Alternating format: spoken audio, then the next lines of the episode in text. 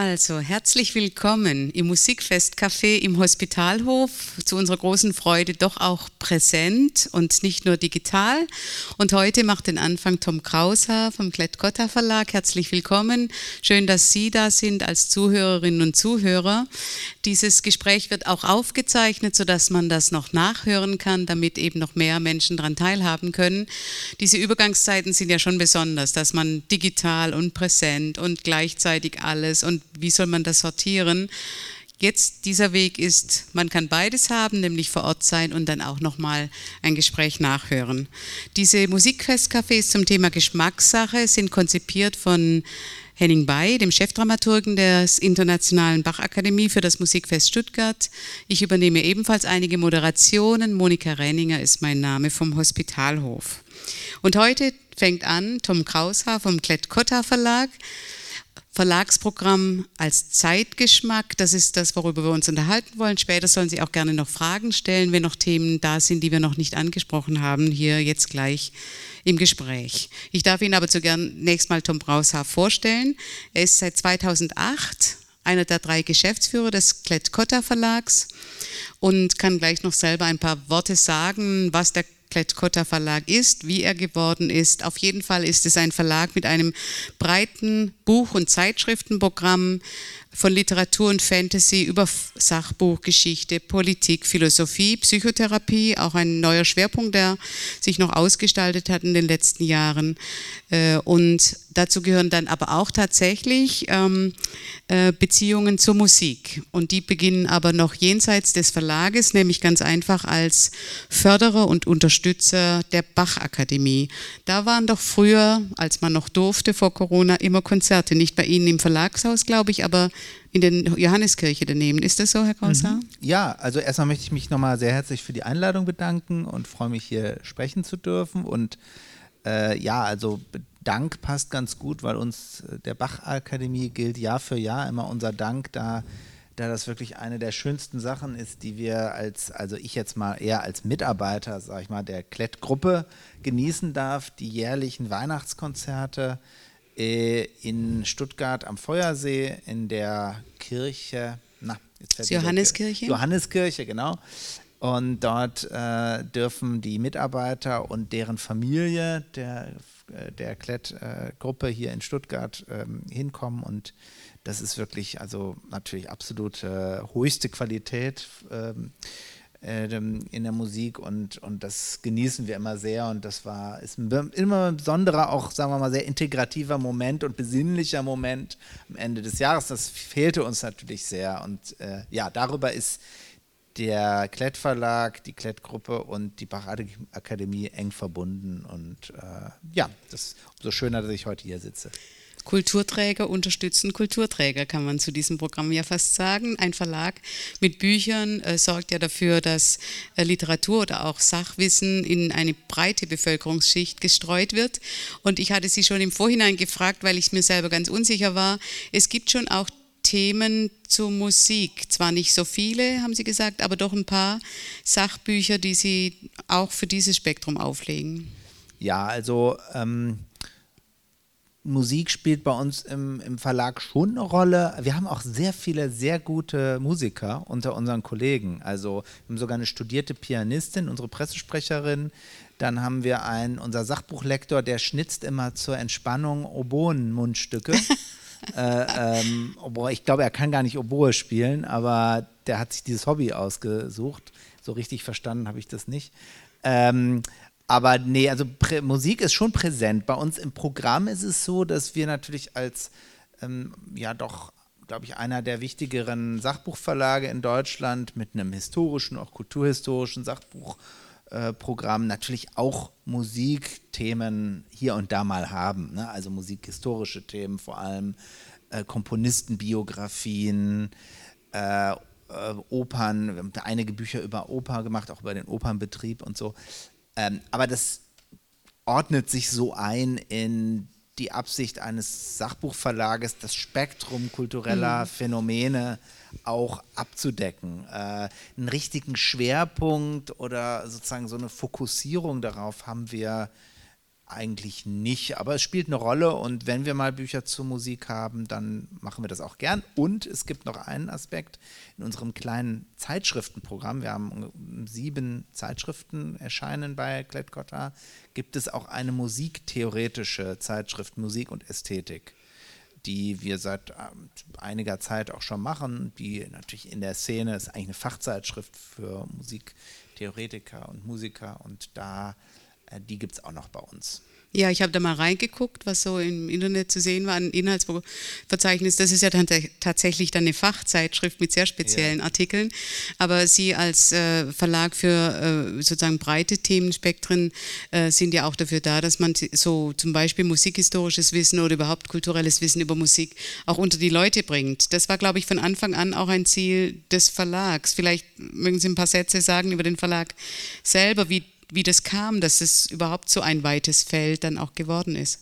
Ja gut, ich muss natürlich jetzt sehr verkürzen, denn die Gründung Bitte, ja, des Verlags geht auf das Jahr äh, 6, 1659 okay. zurück. Wir nehmen die kürzeren äh, Schritte, ja. und der, der Verlag ist also sogar der älteste, also Cotta, auch der, wenn Sie bei uns mal, wenn, wenn Sie uns mal eine Rechnung stellen, dann kriegen Sie die Rechnung mit der offiziellen ähm, Firmierung des Verlages. Das ist die JG Kottersche Buchhandlung Nachfolger GmbH. Also Buchhandlung heißt das, weil das noch in der Zeit, äh, äh, weil der Verlag in der Zeit entstanden ist, als es gar keinen Unterschied zwischen Buchhandlungen und Verlagen gab, wo das immer dasselbe war. Also wo jede Buchhandlung auch Bücher selber gemacht hat und jeder Verlag eben auch eine Buchhandlung war.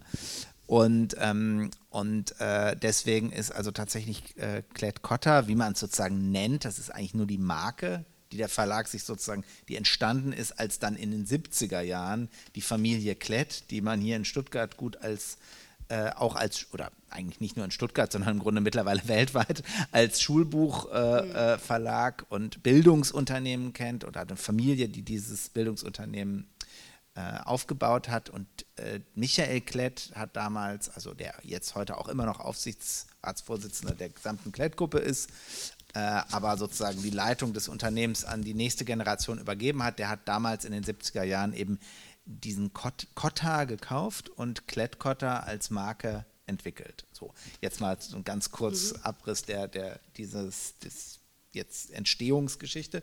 Ja, und eigentlich spielte ähm, natürlich, äh, wenn wir jetzt über das Sachbuchprogramm sprechen, wo Musik und Musikgeschichte vorkommt, spielte das natürlich von Anfang an wirklich eine wichtige Rolle. Das gehört ja auch zu jedem Publikumsverlag, also ein Verlag, der sich nicht an nur ein Fachpublikum, sondern auch ein allgemeines Publikum wendet. Immer spielt es immer eine wichtige Rolle und ähm, der Verlag hat sich vielleicht in den letzten Jahren ein bisschen geöffnet, weil er war eigentlich so in den 70er, 80er, 90er Jahren auch im Bereich des Sachbuchs sehr nah an so Fachthemen.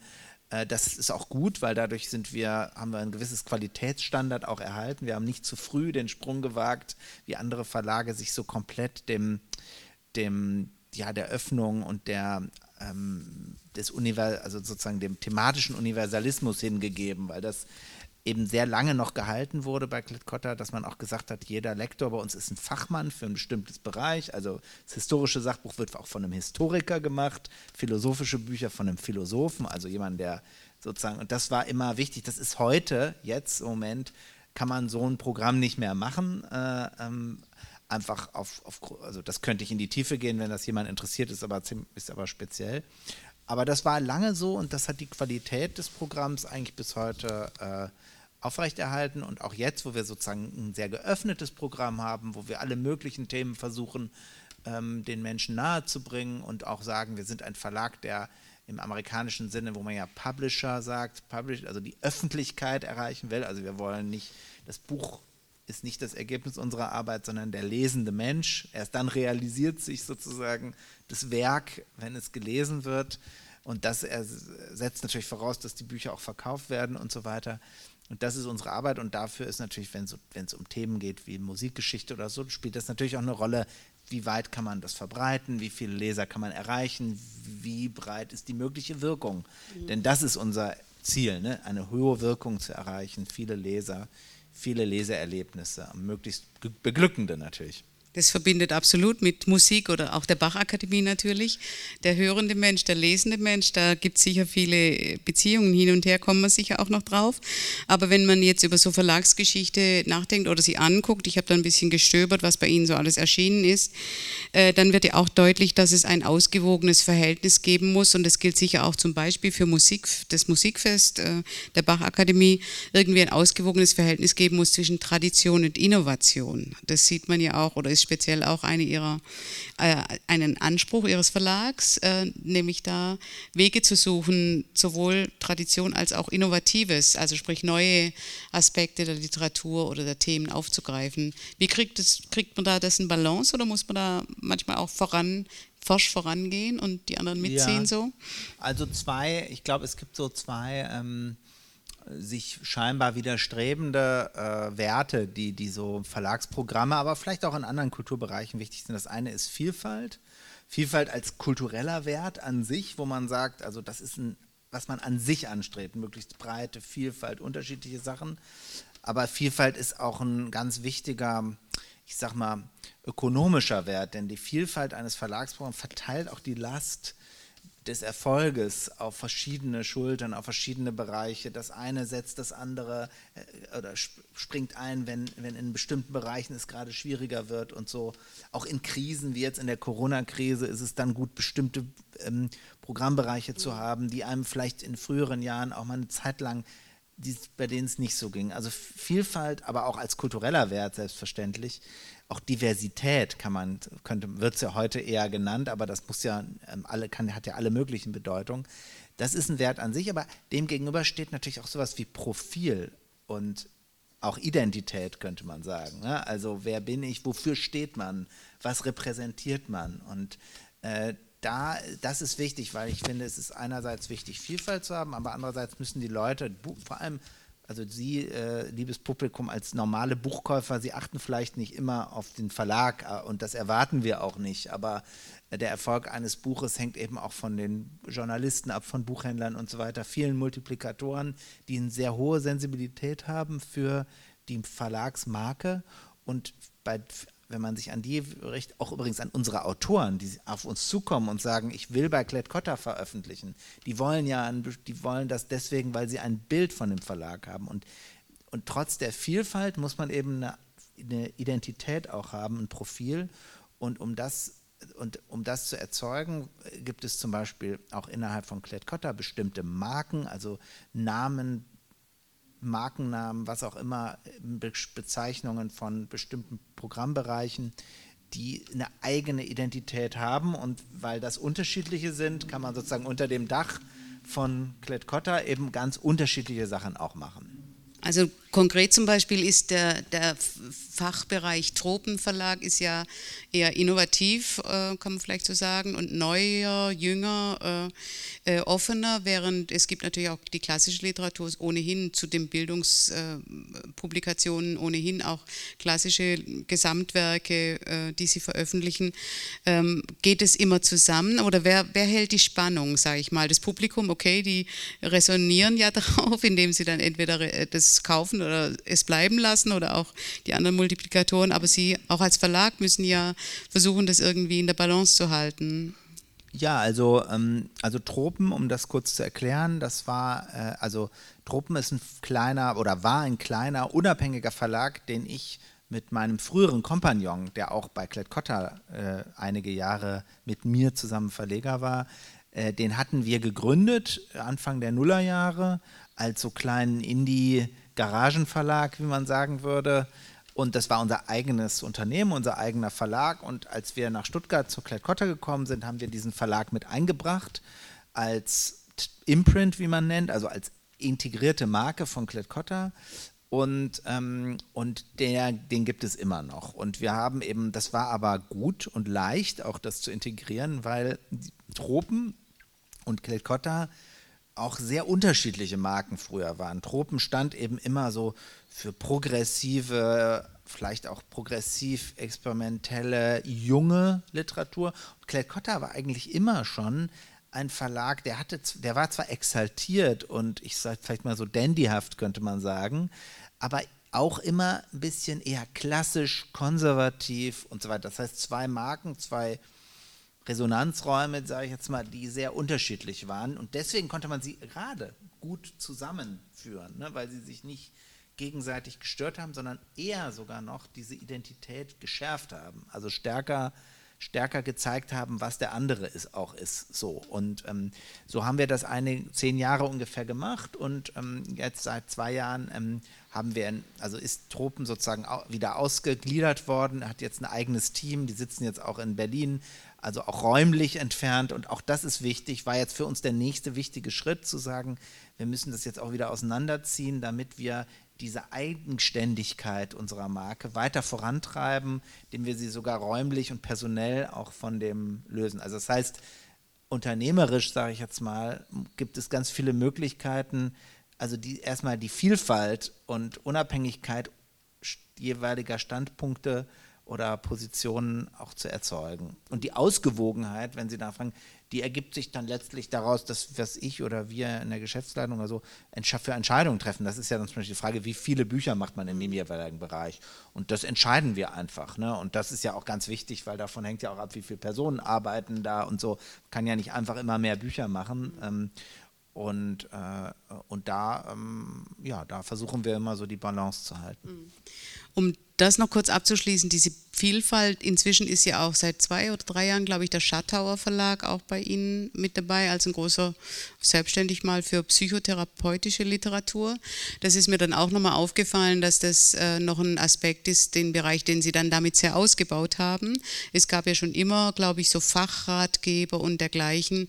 Wir haben im Hospitalhof ja auch oft äh, Autorinnen und Autoren von Ihnen, sowohl Literatur als auch so Fachbücher.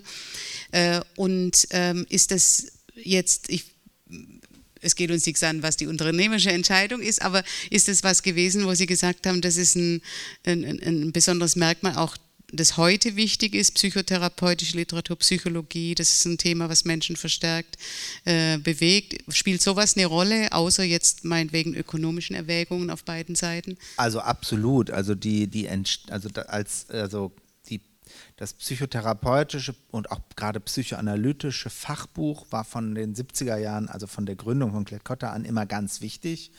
Und ähm, bis heute ist Klett-Cotta auch als Verlag, der gerade die Psychoanalyse weiter betreibt, also im Sinne einer, ich sag mal, modernen Humanwissenschaft äh, äh, ist ihm ganz wichtig. Und da stecken natürlich nicht nur ökonomische Gesichtspunkte dahinter, sondern auch ein gewisses Menschenbild und Verantwortung dafür, äh, diese Forschungsbereiche auch durch Publikationen voranzutreiben. Ja, und Schattauer war dann also äh, einfach eine Gelegenheit für uns. Da wurde eine neue Heimat gesucht für diesen, für diesen Verlag und den haben wir dazu gekauft und dadurch ist es auch viel größer geworden und das hat uns auch die Möglichkeit gegeben, diesen äh, äh, Bereich des Fachbuches noch stärker auch eigenständig zu machen und auch ein bisschen ähnlich wie ich das gerade mit Tropen dachte, auch ein bisschen stärker zu lösen denn das ist eben auch ein Phänomen unserer Zeit, dass eben die ähm, unterschiedlichen Bücher und Arten, wie man Bücher macht, Fachbuch, nicht Fachbuch und so weiter, es wird immer sehr unterschiedlich, weil Technologie auch leider eine zunehmende Rolle spielt, Vertriebswege, Strukturen und so weiter. Ähm, und dadurch haben wir jetzt eben dadurch also die Chance, da ein bisschen ähm, mehr auch uns auf, darauf zu konzentrieren, ja, wie kommen eigentlich so ein Fachbuch an den Fachleser, was ja komplett anders ist, äh, wie jetzt so ein normaler Roman, sage ich jetzt mal, an, an Leser kommt. Und ähm, ja, das war der Hintergrund dafür. Und das ist auch sehr schön und funktioniert sehr gut und sind wir glücklich drüber. Mhm. Wir, das Musikfest heißt ja Geschmackssache und ähm, das bringt natürlich dazu zu fragen, wie entstehen überhaupt die Verlagsprogramme? Also ist es jetzt Ihr persönlicher Geschmack als Geschäftsführer oder einer der Geschäftsführer des Verlags, dass Sie sagen, ach, ich lese so gerne Fantasy oder ich lese gerne schwierige amerikanische Literatur, die endlich mal übersetzt gehört? Äh, oder welche, welche äh, Auswahlkriterien spielen eine Rolle, wenn Sie jetzt äh, zusammen mit Ihrem Team so ein Verlagsprogramm kuratieren oder eine bestimmte Linie da drin? Das könnte ja viel Vergleichbares haben, wie man Musikfestivalprogramme zusammenstellt. Man sucht das Passende, das Gegensätzliche, das bisschen was rausfällt und was doch dazugehört. Erzählen Sie doch mal, wie kommt es zustande? Wie kuratiert man ein Verlagsprogramm? Ja, also erstmal ist ja die Frage, äh, was, wofür ist ein Verlag überhaupt zuständig? Also bevor man jetzt welches Buch man macht, äh, überlegt, äh, ist ja die Frage, welche Struktur hat ein Verlag, was, was, was, was will er machen, wie wir jetzt schon gesprochen haben, das Fachbuch und so.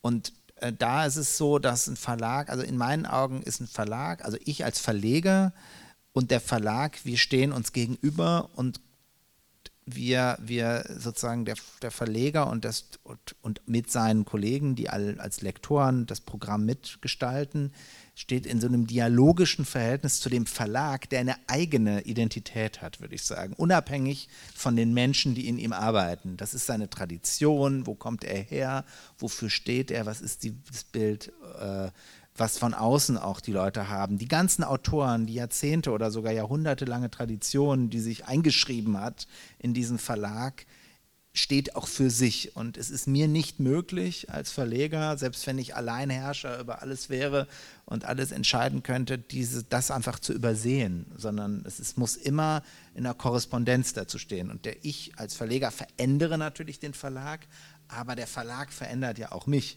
Also das habe ich sehr extrem erlebt, auch weil man sich mit dem, was da ist, beschäftigt und dann anfängt anders zu denken, die Bücher zu lesen, die Autoren von Klett-Cotta, als ich dazu kam, zu lesen und dadurch hat sich auch mein Geschmack verändert. Das heißt, das Geschmack ist keine Einbahnstraße jetzt in der verlegerischen Praxis. Es ist nicht so, mein Geschmack fließt in das Programm ein, sondern ich muss sagen, viel stärker fließt der Geschmack des Verlages, der kein Mensch ist, sondern eine Konstruktion in mich ein. So und ähm, und also das ist schon mal wichtig jetzt für die eher abstrakte Frage oder naja, so abstrakt ist es gar nicht, konkrete Frage, was machen wir? Also zum Beispiel, dass es jetzt Fantasy gibt bei Klett Cotta, hat überhaupt nichts damit zu tun, was mein Geschmack ist. Das war eben so da und das ist mega erfolgreich. Ist, also ähm, äh, J.R.R. Tolkien, der berühmteste Fantasy, der Erfinder der Fantasy, ist Klett Cotta Autor seit vielen Jahrzehnten und im Jahr für Jahr werden, machen wir Millionen Umsätze mit diesem Autor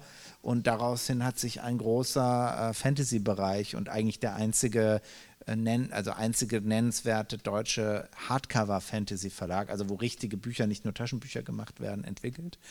Und das ist da, das ist so dominant, dass das, das, das machen wir natürlich weiter so. Und ähm, in anderen Bereichen hat man sich Entscheidungen, hat man Entscheidungen getroffen. Als wir kamen, gab es eigentlich kaum ein, ein gesellschaftliches Sachbuch, da gab es Philosophie und Geschichte, aber wir haben gesagt, nee, wir brauchen, wenn wir das haben, dann liegt es sehr nahe, dazwischen auch was zu stellen, was sich mit aktueller Politik mhm. und Gesellschaft beschäftigt. Das ist aber auch nicht einfach so, weil wir da Lust drauf hatten, sondern weil das die Struktur, das war sozusagen ein offener Raum, der sich, der sich aufgetan hat. Wenn man sich das so wie so eine Landkarte aufzeigt, dann hat man da Geschichte, Psychologie ähm, und so weiter. Und dann sagt man, da fehlt doch eigentlich die Gesellschaft zum Beispiel dazwischen. Und dann füllt man das und dann funktioniert das auch gut, weil die ganzen Vermittlungswege von Büchern dann dort auch praktisch äh, greifen, wo man etwas macht, was dem anderen nahe ist und was dazu passt. Also so entstehen erstmal so die gesamte Idee, wofür ein Verlag also steht. Aber jetzt war ja Ihre Frage. Wie wie das Programm sozusagen zu, zustande kommt. Schicken Sie Scouts äh, genau, in die Ferne, genau. Ja, ja, genau.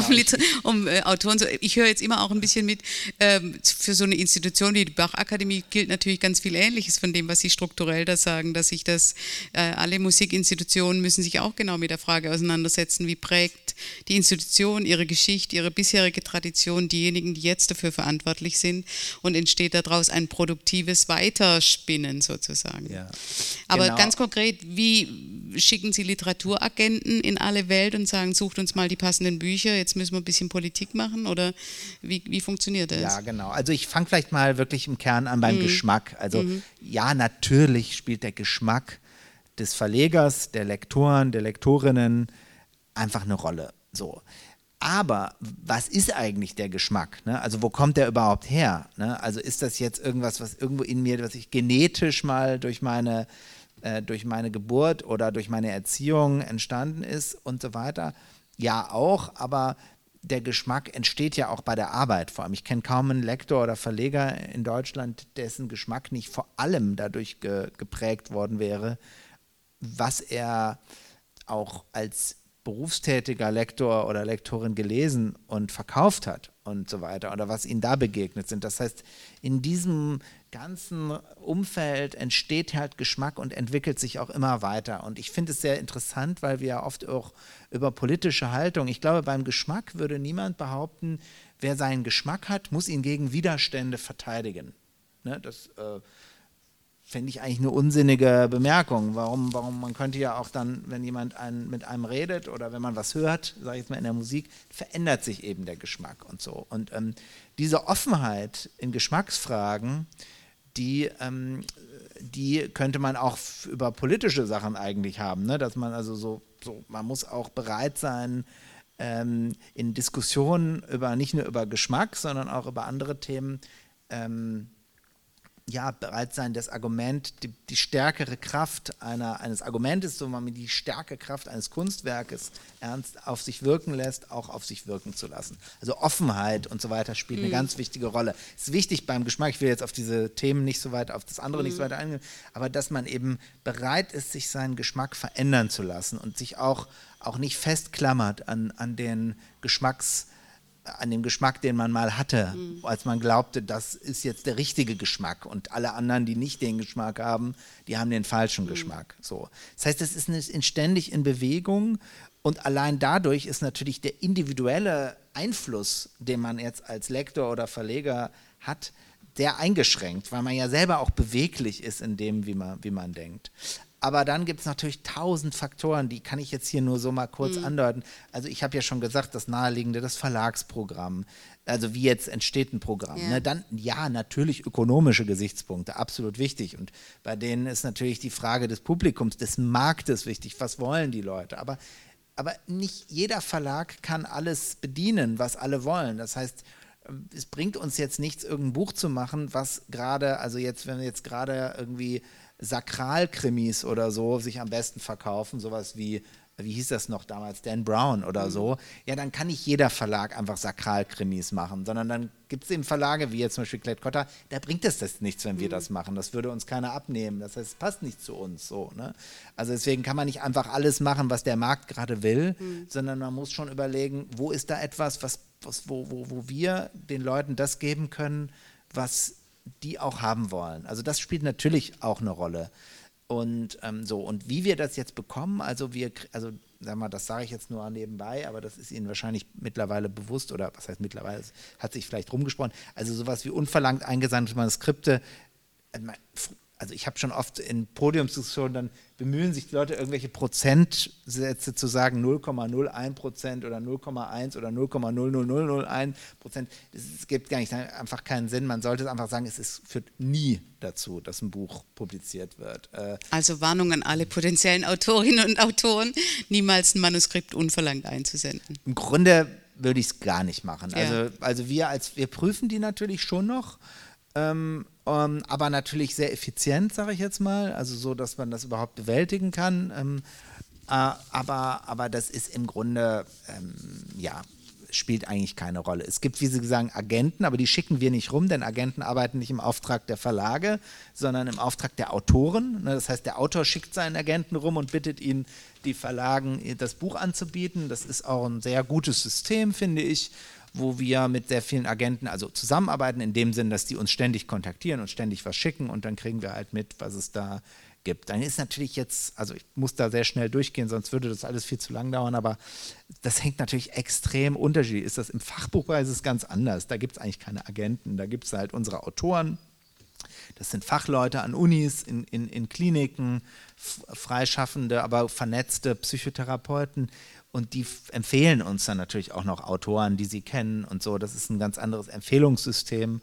Ja, also im Publikumsbereich, wie ich schon sagte, spielen die Agenten eine wichtige Rolle, die Buchmessen, Veranstaltungen. Früher waren das Literaturzeitschriften, in denen man sich erkundigen konnte, wo Vorauswahl getroffen hat. Das ganze System von ähm, des, des Publikumsbereichs oder der Literatur, sag ich mal, über, äh, ähm, lebt von Überzeugungsarbeit und Sortiment oder Auswahl, so würde ich sagen. Ne? Auswahl und Überzeugen, das sind immer diese beiden Sachen. Also es wird irgendwo gefiltert und dann wird mit Überzeugung wieder Druck gemacht. Also äh, versucht die Leute zu überzeugen. Also der, der Autor überzeugt den Agenten, ihn unter Vertrag zu nehmen. Der Agent überzeugt den, Verle den, den Lektor, der Lektor überzeugt den Verleger, der Verleger überzeugt den Vertriebsmann, der Vertriebsmann den Buchhandler und der den Leser. Und die Leser überzeugen sich dann gegenseitig noch. Mhm. Alles Überzeugungsarbeit, mhm. alles äh, Mundpropaganda, alles. Und dazwischen wird immer wieder gefiltert, ne, sodass nicht alles immer stärker wird, sondern gleichzeitig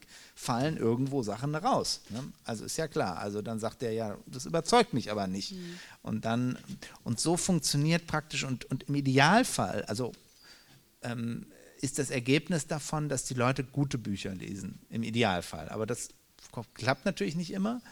Aber ähm, aber das ist sozusagen der, die, die Absicht des Systems, wie wir es noch in Deutschland haben, dass man ähm, das darauf abzielen soll, dass möglichst viele Leute möglichst gute Bücher lesen.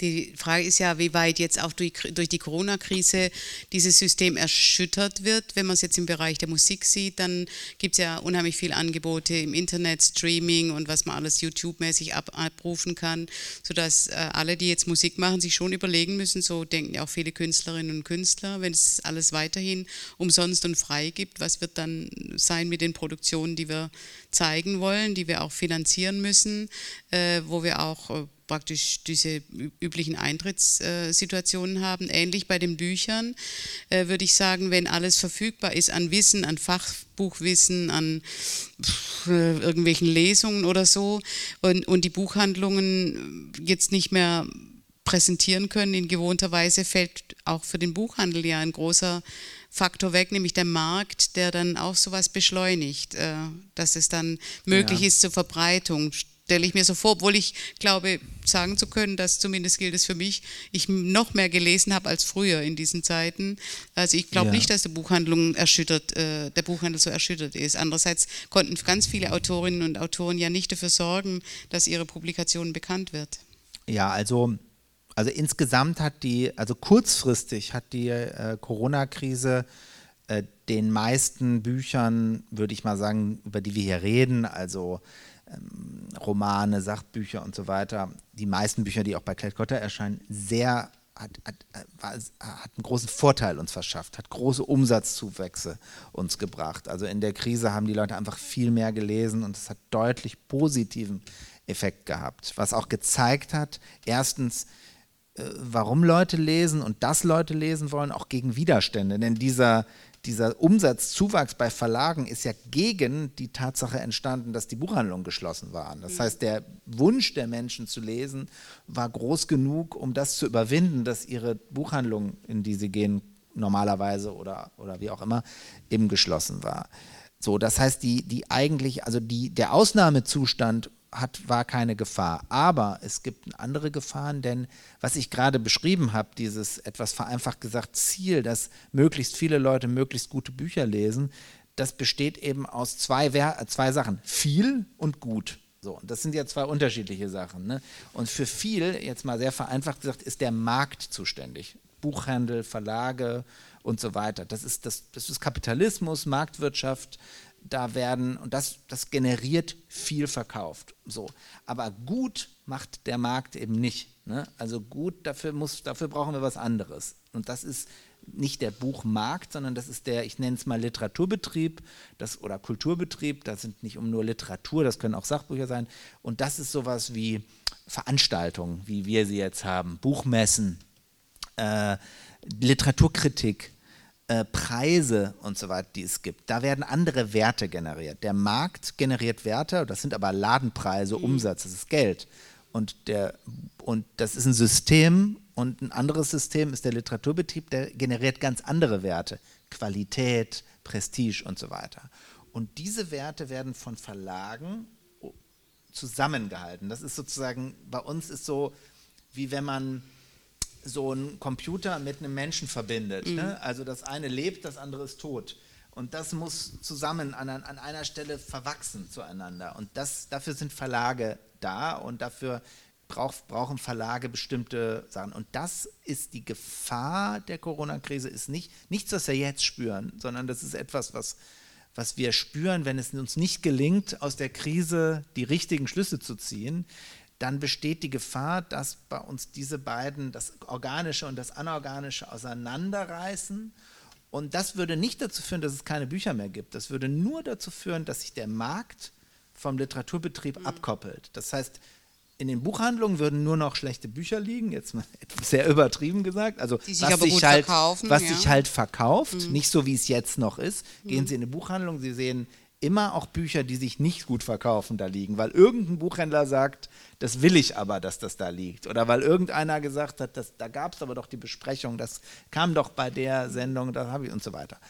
Und das andere wäre genauso schlimm, in meinen Augen, dass sich der Literaturbetrieb, also ähm, die Literaturkritik und so weiter, die würden sich ganz vom Markt auch abkoppeln. Da würden nur noch Sachen besprochen werden oder präsentiert werden oder so, die einfach auch keinen mehr, also die dann nicht mehr gekauft werden um, ähm, um, im Umkehrschluss. Und das finde ich auch nicht gut. Also die würden sich auf den Elfenbeinturm zurückziehen und sagen, es ist uns doch egal. Wenn der Markt uns nicht will, dann wollen wir den Markt auch nicht mehr. Aber wir sind die Guten und wir sind die Qualitätvollen. Genau, deshalb und dann kommt der ganz egal. Staat Ja. und gibt den Leuten Geld, damit sie überleben können und alle sind zufrieden. Aber nur, das wird nicht mehr gelesen. Ne? Also alle sind, alle kriegen irgendwie ihre Kohle, aber die Bücher werden nicht mehr gelesen. Und das, was wir, deswegen sage ich, habe ich am Anfang gesagt, das Ziel ist nicht, dass Bücher produziert werden, sondern das Ziel ist, dass die auch gelesen werden und zwar von vielen Leuten. Erst dann realisiert es sich so. Ich muss da jetzt gerade dran denken oder habe die Assoziation, dass bei vielen Konzertprogrammen ja die äh, ganz modernen Stücke, zeitgenössische Stücke gerne vor die Pause platziert werden äh, und nicht nach der Pause, damit die Hälfte des Publikums nicht dann einfach verschwindet, weil sie eben in der Pflege des gewohnten, traditionellen und schönen, was man so kennt, äh, stehen bleibt, sondern auch das beides, also das Miteinander tatsächlich zusammenhalten. Äh, und es äh, kommt ja so ein bisschen raus in dem, was Sie sagen, Literaturbetrieb, das ist ja nun auch ähm, ein Stichwort, was durchaus dann nicht nur gute Assoziationen hat, formulieren wir es mal so, ähm, denn der Literaturbetrieb generiert ja in sich auch schon ähm, nennen wir es mal Eitelkeiten oder Bedeutungshuberei oder wenn man die ganzen ähm, literarischen Diskussionen in Fernsehen, Funk und Zeitschriften anguckt, dann man, bekommt man manchmal das Gefühl, da, da entscheiden ein paar sehr gut sich Auskennende über den Geschmack äh, eines Publikums oder sagen dem Publikum, was gut ist und was nicht so gut ist. Man kann anfangen bei den, bei den Bestsellerlisten in, in Zeitschriften, man kann aber auch auf diese sehr prominenten aktuellen Literaturkritiker zugehen und sagen, ja, die definieren jetzt, so ähnlich wie in der Musik vielleicht auch, die definieren jetzt den Publikumsgeschmack. Also ist, das assoziiere ich auch bei dem Stichwort Literaturbetrieb, obwohl mir das sehr einleuchtet, die Spannung, die Sie da aufgezeigt haben. Also ich finde mal ganz kurz, weil ich das so interessant finde mit diesen ähm, moderne Musik, die dann vor der Pause kommt. Also das scheint mir noch nicht der Weisheitsletzter Schluss zu sein, weil wenn die Leute zwingt, sich das anzuhören, weil sie sonst, also weil sie nicht weg können, ne? weil dann ist verboten. Das würde ich nochmal drüber nachdenken, ob es nicht bessere Möglichkeiten gibt, ob nicht das Ziel eigentlich eine, eine Musikvermittlung sein sollte, die den Leuten erstmal ähm, auch Lust darauf macht, sich das anzuhören. Ob das, also, dass das nicht von Anfang an geht und dann vielleicht im Zweifelsfall besser ist, wenn man es so macht. Vielleicht ist es auch die Art und Weise, wie eine Quote, ne? kommen wir vielleicht später noch zu, dass man, eine, also, dass man die Leute erstmal zwingt, irgendwas zu machen, nämlich moderne Musik zu hören, um dann nachher das selbst, äh, das vielleicht, also ähm, selber zu machen. Mir ging es so, ne? Also ich bin, ich, ich höre jetzt gerne moderne Musik. Ich bin kein großer Musikkenner, bitte, äh, aber ich, und das lag auch daran, dass ich bei Konzerten, auch hier in der Liederhalle und so, die modernen Stücke dann eben hören musste und dann mich da total drin verloren habe. Und als dann Schostakowitsch oder sowas kam, war ich schon wieder ähm, nicht mehr, ähm, also das hat mich dann gar nicht mehr so mit m, berührt. Aber Ihre Frage nochmal zum, zum schlechten Ruf äh, des Literaturbetriebs, also, ähm, also den ich jetzt, ja, also ich, ich glaube schon, ich weiß, was Sie meinen, aber ähm, also, also der, natürlich darf sich der Literaturbetrieb nicht durch Eitelkeit oder Dünkel selbst diskreditieren, dann verliert er ja seine, seine Wirkungskraft und ist dann nicht mehr glaubwürdig. Das, das ist absolut so. Aber wenn Sie Demokratie sozusagen wollen, dann sollten Sie eher in Richtung Kapitalismus äh, gehen. Also ich glaube, der Buchmarkt ist im Prinzip demokratischer, äh, weil dort der Kunde entscheidet und das sind alle, die die Möglichkeit haben, sich Bücher zu kaufen. Das ist dadurch, dass Bücher, das war auch ein Zeichen der Corona, die Leute hatten Angst und haben Bücher gekauft, weil das das günstigste ist, wo man sich unterhalten kann mit. Ne? Also deswegen ist das also auch ein durchaus demokratisches Produkt, ne? also, also Bücher. Es ist ein Verhältnis von Zeitaufwand, den man damit hat, also es zu konsumieren, sage ich jetzt mal, also es zu lesen, ist es relativ günstig. Also deswegen, ja, und die, ja, die Literaturkritik ist natürlich, also jetzt mal nur die Kritik zu nehmen, ist natürlich nicht demokratisch. Ne? Das ist ein, ein, ein, ein, ein hierarchisches, äh, ein hierarchisches System aber, äh, aber das, ähm, das ist ja, ich muss sagen, als, als Opfer, als Gegenstand der Literaturkritik, als jemand, der das liest, nicht Gegenstand, also als, als Rezipient, mhm. finde ich das auch toll. Ja, ich will ja nicht, also mich, beziehungsweise je mehr ich sozusagen selber über Literatur verstehe, umso öfter ist mir das vorgekommen, dass ich Buchbesprechungen lese, wo ich das Gefühl habe, so, boah, die hätte ich auch schreiben können. Das finde ich furchtbar. Ne? Mhm. Ne? Dafür lese ich keine Literaturkritik. Ich hoffe nicht, dass die Leute das von Literaturkritik erwarten, dass sie auf Augenhöhe allen genau das sagt, was sie sowieso schon denken, sondern natürlich muss da jemand, der mehr versteht, mehr weiß, mehr Expertise hat, mehr, ähm, ähm ja, und mehr Verständnis hat, mehr Möglichkeiten hat, muss erklären, warum das gut ist oder, oder schlecht. So. Ja, dazu wird es ja nochmal ein eigenes Musikfestcafé auch geben zum Thema Musikkritik. Aber ich glaube, das ist schon richtig, dass gerade dieser Literaturbetrieb, bleiben wir mal bei dem Wort, die Expertisen versammelt, aber auch sehr Menschen, die sehr pointiert formulieren können oder auch ein waches äh, Gehör oder Auge für neue Literatur haben, äh, die müssen natürlich auch so zu Wort kommen. Also kann ich, die müssen einen nach oben, nach weiterziehen sozusagen über den eigenen Horizont hinaus. Ich glaube, das ist äh, total wichtig. Äh, mit dem Demokratiebegriff weiß ich jetzt noch nicht so genau, ob ich da so einig wäre, weil ich wollte eigentlich darauf raus, dass äh, so der Literaturbetrieb, also diese, sagen wir mal, nehmen wir mal diese Bestsellerlisten, das ist ja auch ein, eine Form davon, dass die natürlich auch den Geschmack der Zeit nicht nur widerspiegeln, sondern auch prägen. Also dieses Wechselspiel, was Sie am Anfang schon beschrieben haben.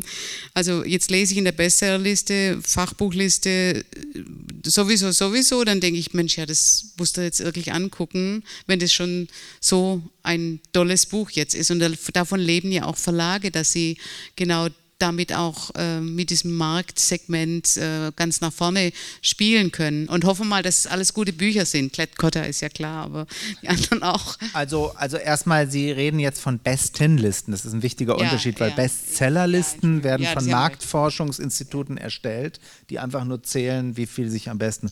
Und die Bestenlisten werden von Juries erstellt. Und ich muss sagen, das ist genau dieses Gefüge. Also die, wenn sie dazu so, leider sind die gar nicht so einflussreich, die besten Listen. Eine große Besprechung oder in, ähm, die Fernsehmagazine, die es gibt, wo es noch um Kultur, die leider immer weiter in den Abend oder in die aus der Kernfernsehzeit heraus und die haben einen größeren Einfluss. Aber ja, das ist ein ergänzendes Mittel, das drängt, das ist ein Korrektiv zum Markt eben. Ne? Ja, also das so, finde ich jetzt so. ein gutes Stichwort, dass man dann da noch ein Instrument hat, mit dem man da eingreifen kann. In das, diesen Publikumsgeschmack, der sehr breit ist vielleicht, kann sowas korrigierend oder anregend, im Sinne auch von anregend eingreifen. Ne? Ja, ich glaube auch genau, also das war auch dieser scheinbare Widerspruch, den ich am Anfang gesagt habe, zwischen, äh, ich glaube letztlich brauchen beide beides. Also der Markt würde auch kaputt gehen, wenn er nicht durch eine, durch außen, durch nicht Markt logische Einflüsse. Nicht ständig, es gilt übrigens für alle Märkte, auch für ganz profane Märkte, glaube ich, wie jetzt Automobilindustrie oder was auch immer, wenn nicht von außen mal äh, Dinge dazukämen, die nicht der eigenen Marktlogik entsprechen, deswegen brauchen die das. Und genauso ist der, der, der, der, der Markt, also die Marktteilnehmer, also die Leser, die wollen, glaube ich, auch etwas, eine Institution, die ihnen sagen, was sie gerne lesen, obwohl sie es selber noch nicht wissen. Ne, das ist ja eigentlich nicht Marktwirtschaft. Wenn man auf den Markt geht und man will, will drei Tomaten, dann holt man sich drei Tomaten. Aber da sagt, würde dann jemand sagen, sie wollen gar nicht drei Tomaten, sie wollen drei Gurken. Das wissen sie nur noch nicht. So. Und das so, so funktioniert aber äh, Literaturvermittlung besser und auch mit einem besseren Ergebnis, würde ich sagen. Ne? Nicht immer, ist ja klar, aber das ist eigentlich das, was, was mehr Spaß macht. Mhm. So, ne? Braucht es dafür Quoten? Sie haben es vorhin schon angesprochen, ähm, um das zu wissen, dass ich jetzt eigentlich doch auch mal eine Gurke probieren könnte und nicht nur die Tomate, die ich auf dem Markt kriege? Ähm, Also ja gut, also ähm, was mal, also da müssten Sie mal Ich was meine, für Quoten, ja. also äh, genau, also also, ähm, Also ähm, äh, zum Beispiel nehmen wir mal äh, afrikanischstämmige Schriftstellerinnen, die jetzt auch in Deutschland mehr publiziert werden, beispielsweise. Das würde ich jetzt mal sagen, das war vor ein paar Jahren echt noch gar nicht in Sicht äh, und zumindest in meinem literarischen Horizont auch nicht. Aber nachdem ich das ein oder andere da gelesen habe, finde ich das ziemlich gut, manche von denen, aber auch nur, weil ich eine Anschauung habe davon. Also ich glaube, das ist dieses Thema, ich möchte mal so ein Segment kennenlernen aus dieser ganzen kulturellen Breite, braucht auch eine gewisse äh, globales Verständnis. Also ich war jetzt halt schon mal in afrikanischen Ländern und habe dafür ein Gefühl, vielleicht auch für die Kultur, die da entstanden sein könnte. Also interessiert mich dann auch eine Literatur, die da entsteht. So meine ich. Ja. Und muss dann Verlag nicht auch sagen, okay, wir wollen auf so, so ein Segment achten, weil wir die, die Möglichkeit haben, jemanden voranzubringen und dann setzen wir halt mal mit so einer Autorin einen Akzent? Ja, also ich finde erstmal, also Vielfalt, auch was äh, Herkunft von Autoren betrifft oder Identität, identitäre Zuschreibung, Selbstzuschreibung von Autoren im, im Bereich Gender, äh, auch Herkunft, ethnische Fragen und Geschlecht sowieso. Also äh, äh, ist, ist also da ist Vielfalt ist ein, ich glaube auch ein ästhetischer Wert, der, den hatten wir ja vorher schon mal der absolut anzustreben ist und auch Partizipation. Das hat jetzt für mich nicht so viel mit Ästhetik zu tun, eher ein gesellschaftlicher Aspekt. Also, dass man auch als Kulturinstitution, auch als private Kulturinstitution, Verlage sind ja privat, ähm, eben sich das zur eigen macht, zu sagen, ich will meinen Beitrag leisten zur Partizipation äh, aller Menschen aus verschiedenen Bereichen. Also das finde ich schon mal gut äh, und das ist auch, streben wir auch an und wir wollen uns da auch Schritt für Schritt hinbewegen und, ähm, und tun das auch und so weiter. Und ich, ähm, ich bin auch überhaupt gar kein prinzipieller Ablehner von Quoten jetzt, äh, also in der Politik und meinetwegen auch in, äh, im- bei, bei In DAX. Wirtschaftsunternehmen oder so, da, da, da habe ich jetzt nicht zu jeder Detailfrage vielleicht eine abschließende Meinung, aber ich finde all diese Debatten absolut legitim und, und wichtig, dass wir sie führen. Und, äh, und ähm, ich glaube, innerhalb der, also dann werden auch manchmal jetzt, was zum Beispiel Quotenregelungen bei in Verlagsprogrammen, also äh, da werden auch manche Debatten heißer geführt, also oder als sie, als sie eigentlich gedacht sind. Also es gab zum Beispiel so eine Initiative vor zwei Jahren, hat das angefangen von zwei äh, Literaturwissenschaftlerinnen, die haben, das hieß, äh, hieß Frauenzählen und die haben halt alle Verlagsprogramme durchgezählt und geguckt, wie äh, da ähm, die Frauenquote sozusagen ist und haben das dann veröffentlicht. Und das äh, war ähm, das wurde dann ganz heiß diskutiert. Äh, die Frage, ist das legitim, darf man das und so weiter. Und da gab es zig Interviews und zig Artikel drüber. Und ähm, ich fand das sehr interessant, weil wir waren, also die haben ja sich immer nur ein Programm angeguckt und in diesem Programm waren unangenehmerweise, war Klett Cotta einer der Verlage, der die gering, schlechteste Frauenquote da hatte. Aber ich habe dadurch auch am eigenen Leib erfahren, dass sich kein Mensch, also diese Angst vor dieser Diskussion, die da stilisiert wurde, also dass dann jetzt plötzlich alle sagen, jetzt wird das verboten und so weiter. Ich muss sagen, ich habe überhaupt gar keine Konsequenzen. Ich, für mich war das einfach anregend, ich fand das interessant. Mir war das gar nicht bewusst, dass wir in diesem Programm eben relativ wenig Frauen hatten. Für mich als Verleger war das lehrreich und ich habe mir das zu Herzen genommen. Weder auf, auch nicht in den sozialen Medien und so. Keiner hat je ein schlechtes Wort über Klett-Cotta in dem Zusammenhang gesagt. Das war einfach eine Liste, da wurden die Verlage aufgezeichnet, jeder konnte damit machen, was er wollte. Kein Buchhändler hat sich bei uns beschwert, keine Literaturkritikerin hat darüber irgendeine Glosse geschrieben oder sowas. Also diese Debatten, die werden auch manchmal gar nicht so, also die werden, die, die denkt man, die sind ganz schlimm und alles ganz schlimm und Cancel Culture oder so weiter. Aber das ist oft einfach nicht so, sondern das ist erstmal wichtig, dass das gesagt wird, dass das also Transparenz geschaffen wird, dass man das einfach so und der Zwang, über den die Leute immer reden, jetzt, dass der dann kommt oder so, das passiert einfach nicht, nicht wirklich. Da werden oft, der Teufel wird an die Wand gemalt, ohne dass wir uns wirklich reale Sorgen machen müssen, dass in der persönlichen Urteilsfreiheit, in dem unternehmerischen Freiheit, die ein Verleger hat, bis da mal wirklich was passieren würde, das halte ich für vollkommen ausgeschlossen. Und da dürften wir ruhig noch ein paar Jahre über die Fragen diskutieren, ob es nicht sinnvoll wäre, bevor da irgendwann mal was passiert, dass jemand unter Druck gesetzt wird. Und noch ein Satz dazu, die zum Beispiel die ähm, identitätspolitisch geprägte Literatur, also Bücher, die sich sehr stark mit Fragen von Diversität, Ethnie und so weiter, die ist ja auch sehr erfolgreich im Moment. Also das ist, also wir haben da eigene Erfahrungen mitgemacht, sehr erfolgreiche Bücher. Britische Autorin Bernardine Evaristo ähm, hat einen Roman geschrieben, der spielt in London. Das sind zwölf Protagonistinnen, die sind alles äh, weib, schwarze weibliche Protagonistinnen, zum Teil Transgender-Personen und so weiter. Und äh, das war ein Riesenbestseller und nur einer von vielen. Die deutsche Literatur ist im Moment wird geprägt von diesen Büchern. Und das ist alles passiert ohne Zwang, ohne irgendeine Quote, ohne irgendwas. Aber nicht ohne Literaturbetrieb, nicht ohne den, den Buch, den, den, also die Medien.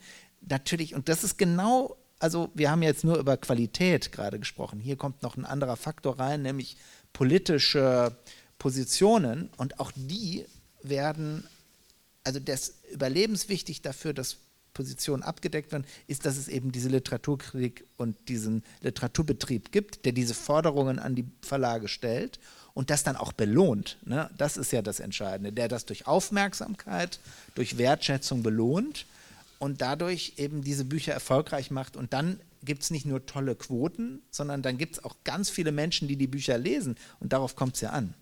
Darauf kommt es an. Und die, jedes Buch, ähm, das wäre auch so für je, jede Musik, steht ja im bestimmten Kontext der Zeit, auch im gesellschaftspolitischen Kontext. Das haben Sie gerade eindrücklich geschildert.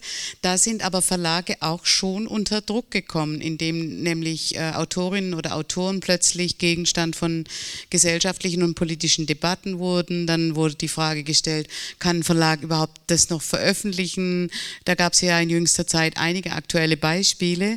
Und da muss man sich doch doch als Verlag wahrscheinlich auch fragen, äh, also gut, wenn denen das jetzt passiert ist, jetzt schauen wir mal unsere Autorinnen oder Autorenliste an, äh, was kommt da als nächstes auf uns zu? Also sprich, die gesellschaftlichen Kontexte sind enorm wichtig, glaube ich, in der Rezeption von Literatur. Also ich lese das Buch, ich nehme aber auch meine politische Umwelt wahr und dann bringe ich beides zusammen und denke, sag mal, Ernst Jünger Tagebücher bei Clint Cotta. Ist das so eine gute Idee gewesen seinerzeit? Aber es gibt sie nun mal. Ja, also war eine sehr gute Idee auf jeden Fall. Aber äh, ja, das ist ein guter, das ist der nächste, was Sie jetzt ansprechen, ist, ist sozusagen die nächste Wendung. Also was ich vorher beschrieben habe, ist ja eine zunehmende Sensibilisierung. Äh, zunächst mal bei den Medien, bei bestimmten Leuten, bei sehr Wahrnehmung, bei sehr ich würde mal sagen, bei so einer Art Elite, aber ich meine es nur positiv, die erstmal feststellt, wir müssen auf bestimmte Sachen mehr achten. Ne? Und das setzt sich dann durch und hat positive Effekte, würde ich sagen, auf Vielfalt äh, des, dessen, was es gibt. Und wir bewegen uns natürlich aber an so einer Schwelle, in der diese Sensibilität auch regressive Formen annimmt. Also das eine ist progressiv, mehr Vielfalt, mehr, mehr, mehr Breite, mehr Qualität, würde ich auch sagen. Und dann gibt es aber auch diese Kipppunkte, wo diese Sensibilität auch regressiv sein kann. Das heißt, Vielfalt einschränkt. Ne? Also, und dadurch zum Beispiel Autorinnen oder Autoren, die bestimmte Positionen haben, die als irgendwie falsch oder so gelten, vielleicht auch politisch nicht korrekt, dann ähm, deren Räume eingeschränkt werden theoretisch eingeschränkt werden. Praktisch ist es in Deutschland, muss ich mal ehrlich sagen, glaube ich, sind wir an dem Punkt nicht. Also es gab den Fall Monika Maron beim Fischer Verlag, die dort publiziert hat über mhm. Jahrzehnte hinweg. Dann hat der Verlag entschieden, dieses Buch nicht zu publizieren. Aus welchen Gründen auch immer, das ist zunächst mal für mich keine Cancel Culture, das ist eine persönliche Entscheidung, nicht eine persönliche, es ist eine Entscheidung des Verlags oder der Verlegerin in dem Fall. Und das hat auch nicht dazu geführt. Ich habe heute die Vorschau von Hoffmann und Komp bekommen, also das vom nächsten Programm. Da wird auf zehn Seiten wird das Gesamtwerk von Monika Maron äh, präsentiert. Die hat noch nie, seitdem sie eine Silbe geschrieben hat, so einen, so einen großen Auftritt so gehabt in einem, in, einem, in einem Verlag. Das ist, das ist das Gegenteil von Canceln. Die hat jetzt einen Verlag, der zu, ihr steht, der, der zu ihr steht. Das war bei ihrem letzten Verlag eben nicht mehr der Fall, muss man so sagen. Aber dieser Letztverlag, der, der fand sie halt nicht mehr gut und wollte sie nicht mehr haben. Aber der hat sie nicht gecancelt, sondern er hat einfach dazu geführt, dass sie jetzt bei einem anderen Verlag ist. Also das gibt es nicht. Es gibt sowas in anderen Ländern, an den Universitäten hört man davon, dass dort Leute natürlich aufgrund bestimmter Äußerungen oder weil sie irgendwie, äh, also das kommt schon vor. Es gibt auch im Theaterbereich natürlich absurde Sachen, also wie zum Beispiel bei dem Berliner Theatertreffen vor einigen Jahren mal äh, ein, ein Stück, in dem es um Neonazis ging, wo ein Neonazi auf der, auf der Bühne das N-Wort sagt, was ich jetzt hier auch äh, äh, nicht sagen, äh, aussprechen werde. Und ähm, dann wurde dieses ganze Stück abgese ab, wurde nicht gespielt, weil, äh, weil die Leute gesagt haben, es könnten im Publikum Leute sitzen, die sich davon äh, also verletzt fühlen. Nun ist es aber so, dass ähm, dass es ja hier um Neonazis ging, die, die, wenn man die jetzt nicht dieses Wort sagen lässt, dann entsteht ja der Eindruck, die reden anders. So, ne? Also das ist also sind irgendwie ganz lieb und machen das gar nicht. Ne? Genau, die sagen vielleicht auch, um, umschreiben das dann möglicherweise auch. Und das ist natürlich eine Verharm. Das heißt, da stehen dann verschiedene politische Unkorrektheiten, konkurrieren dann auch mhm. zum Teil miteinander. Also insofern, aber ich würde sagen, wir sollten das, also ich finde, die, die, die, die Gefahr besteht natürlich dieser regressiven Form von, von überhöhter Sensibilität, auch Sprachsensibilität äh, natürlich. Also welche Worte dürfen wir sagen und welche, welche Endungen haben äh, Worte und so weiter. Aber ich glaube, wir sollten uns auch ein bisschen entspannen, weil das eigentlich wir, wir weit, glaube ich, noch davon entfernt sind, äh, in, in meiner Wahrnehmung, in meinem Umfeld oder in dem, was ich sehe, äh, dass wir hier ähm, eine ernsthafte, bedrohliche Einschränkung der, der Vielfalt von Positionen mhm. sehen. Die Impulse sind im Moment stärker, wie ich schon sagte, dass diese, diese, diese, also dass eben Vielfalt zunimmt, würde ich sagen. Ist, ist, noch ist es so und ähm, ja.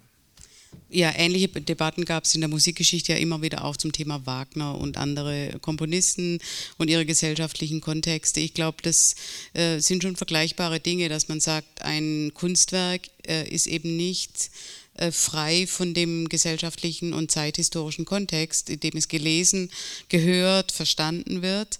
Und Sie hatten äh, vorhin ja ganz schön beschrieben, fand ich, dass der lesende Mensch das Ziel äh, des Büchermachens auch ist. Der lesende Mensch ist aber nur nicht nur lesender Mensch für dieses eine Buch, sondern bringt einen ganzen Horizont, eine ganze Welt an Themen mit. Und da gibt es eben auch tatsächlich Sensibilitäten. Aber das Thema Cancel Culture ist nun wirklich nochmal ein echt großes großes Feld, das sieht man manche Absonderlichkeiten, würde ich jetzt auch mal denken. Ich will aber zum Schluss noch, wir sind nämlich schon am Ende unserer Zeit, äh, schon auch nochmal äh, die Frage stellen, der Umgang mit äh, Autorinnen und Autoren erfordert ja auch schon eine besondere, eine besondere Freude an Menschen, die Kunst machen. Um es mal ganz weit zu sagen. So ähnlich ist es ja mit Musikerinnen und Musikern, die man auch achten und wertschätzen, aber auch in ihren Sensibilitäten ernst nehmen muss. Wie ist das für einen Verlag, wenn jemand, Sie sagt gerade vorhin das Beispiel, der Verlag wollte sie nicht mehr, ähm, da geht ein Stern äh, nieder, ist es ja gar nicht so gewesen. Aber wie ist es für einen Verlag mit den Autorinnen und Autoren, die man so hat? Ist man da irgendwie ist man dann verantwortlich oder fühlt man sich den, tut es einem leid oder äh, sind da Sensibilität, also entsteht da sowas wie ein persönliches äh, mhm. Verantwortungsgefühl auch für die, die schreiben? Ja, also das ist natürlich ganz extrem abhängig von der Größe des Verlags. Das spielt eine ganz wichtige mhm. Rolle. Also äh, irgendwie strebt man als Verlag ja auch immer an zu wachsen und mehr zu machen und größer zu werden, dadurch auch mehr Bedeutung zu bekommen. Aber das hat eine ganz also eine ganz, wie ich finde, auch schmerzhaft Nebeneffekt, dass man immer, also dass die Anzahl der Autoren, sage ich jetzt mal so, bei uns im Verlag, mit denen ich kein sehr enges persönliches Verhältnis habe, immer, je, je, mehr mal der Verlag wächst, also auch immer größer wird. Nun sind wir noch ein mittelgroßer, also noch, also ein mittelgroßer Verlag und deswegen kann ich schon noch zu den ganz vielen Autoren sehr enge Verhältnisse aufbauen. Und, aber wir haben natürlich auch Lektorinnen und Lektoren. Wir haben teilweise Bereiche, wie ich schon sagte, Fachbuchbereich, dieses Imprintropen, wo es eigene Verlagsleiter gibt, die, die dadurch eigene Beziehungen aufbauen. Und, aber, aber das ist, ist nicht nur übrigens für, also ich, für,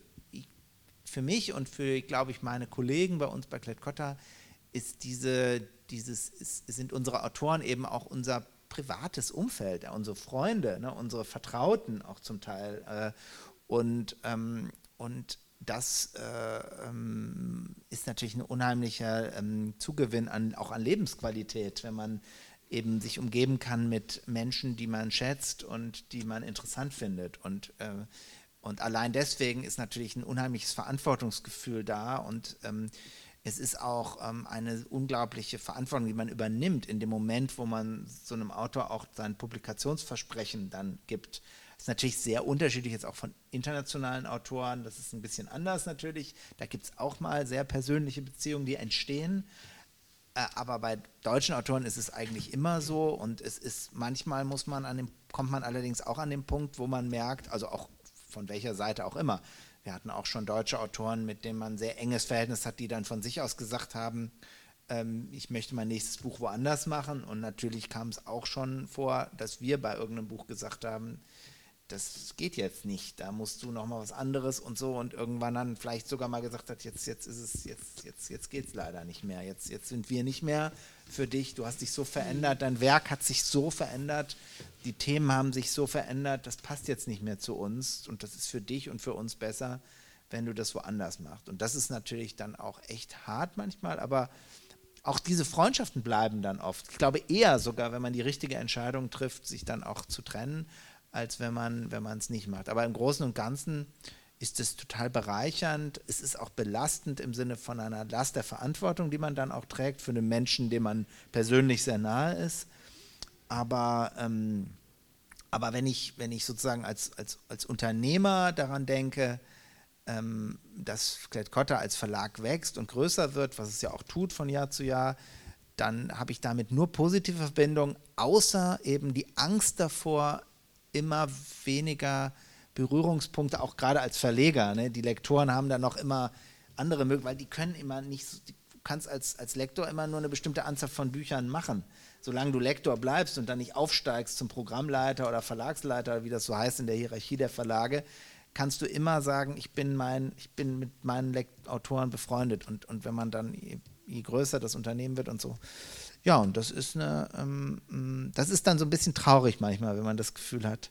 Aber ich kann trotzdem noch, ich habe diese Woche noch Besuch von einem Autor, der aus Berlin nach, nach Stuttgart kommt. Und ähm, ja, und ich bin sowieso ständig in Berlin, wo ja die meisten Autoren leben. Und das ist für mich ganz wichtig und macht mir großen Spaß, mit diesen Menschen umgeben zu sein. Und ähm, auch, und ähm, dazu gehört auch, aber das ist jetzt nochmal ein anderes Thema, dass man natürlich nicht so ist. Ne? Also ich glaube, es ist wichtig, also dass ich eben als Verleger eine andere Rolle auch habe als die Autoren. Mhm. Und, ähm, und äh, das ist aber möglich und, und trotzdem kann man eine enge Beziehung haben. Mhm. Ja, vielen Dank. Ich glaube, wir nehmen das jetzt mal als Schlusswort, dass das eine große Bereicherung ist, auch für einen Verleger, äh, mit den Autorinnen und Autoren, aber auch mit der Leserschaft umgehen zu können und dass da eine besondere Beziehung entsteht. Das ist sicher auch was, was für so ein Musikfestival wie äh, das Musikfest jetzt äh, ganz bestimmt äh, sozusagen ist und umso schöner ist es, wenn dann viele dann daran teilhaben können. Vielen Dank, Tom Kraushaar, für das schöne Gespräch jetzt. Herzlichen Dank. Danke, dass Sie dabei waren jetzt heute und wir freuen uns natürlich aufs Wiedersehen und wissen jetzt schon mal, was Bücher und Musik und Geschmack miteinander zu tun haben. Also danke nochmal.